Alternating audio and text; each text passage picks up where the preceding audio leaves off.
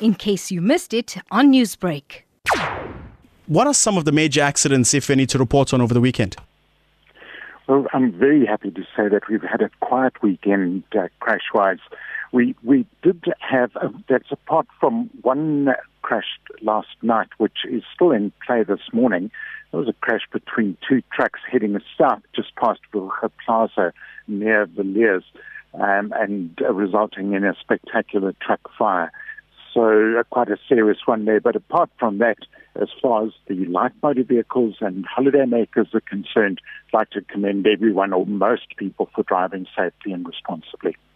Well, that's some good news, uh, Mr. Roux. Let's move on now. What are some of the uh, routes that are expected to get busy this week? Well, the, the N3 toll route will remain uh, busy throughout the week, especially um, as we approach the coming weekend.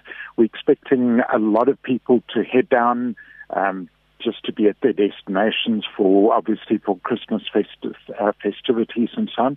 Today we are expecting somewhat elevated traffic as people, as you so correctly said, uh, going to Reconciliation Day events, but nothing uh, really uh, We, we've seen a lot of movement of traffic over the weekend, and we're expecting a lot of people having reached their destinations more or less to remain there. And finally, sir, I'm sure that, uh, as you mentioned as well, many South Africans will be uh, taking today as an opportunity to meet up with their family and friends.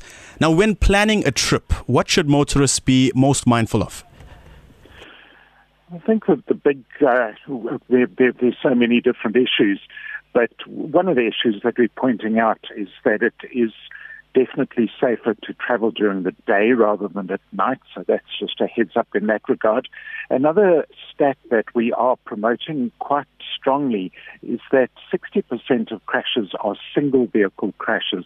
In other words, just because the road is reasonably clear does not mean that it's necessarily safe to travel at all times.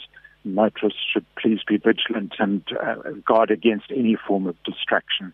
Newsbreak, Lotus FM, powered by SABC News.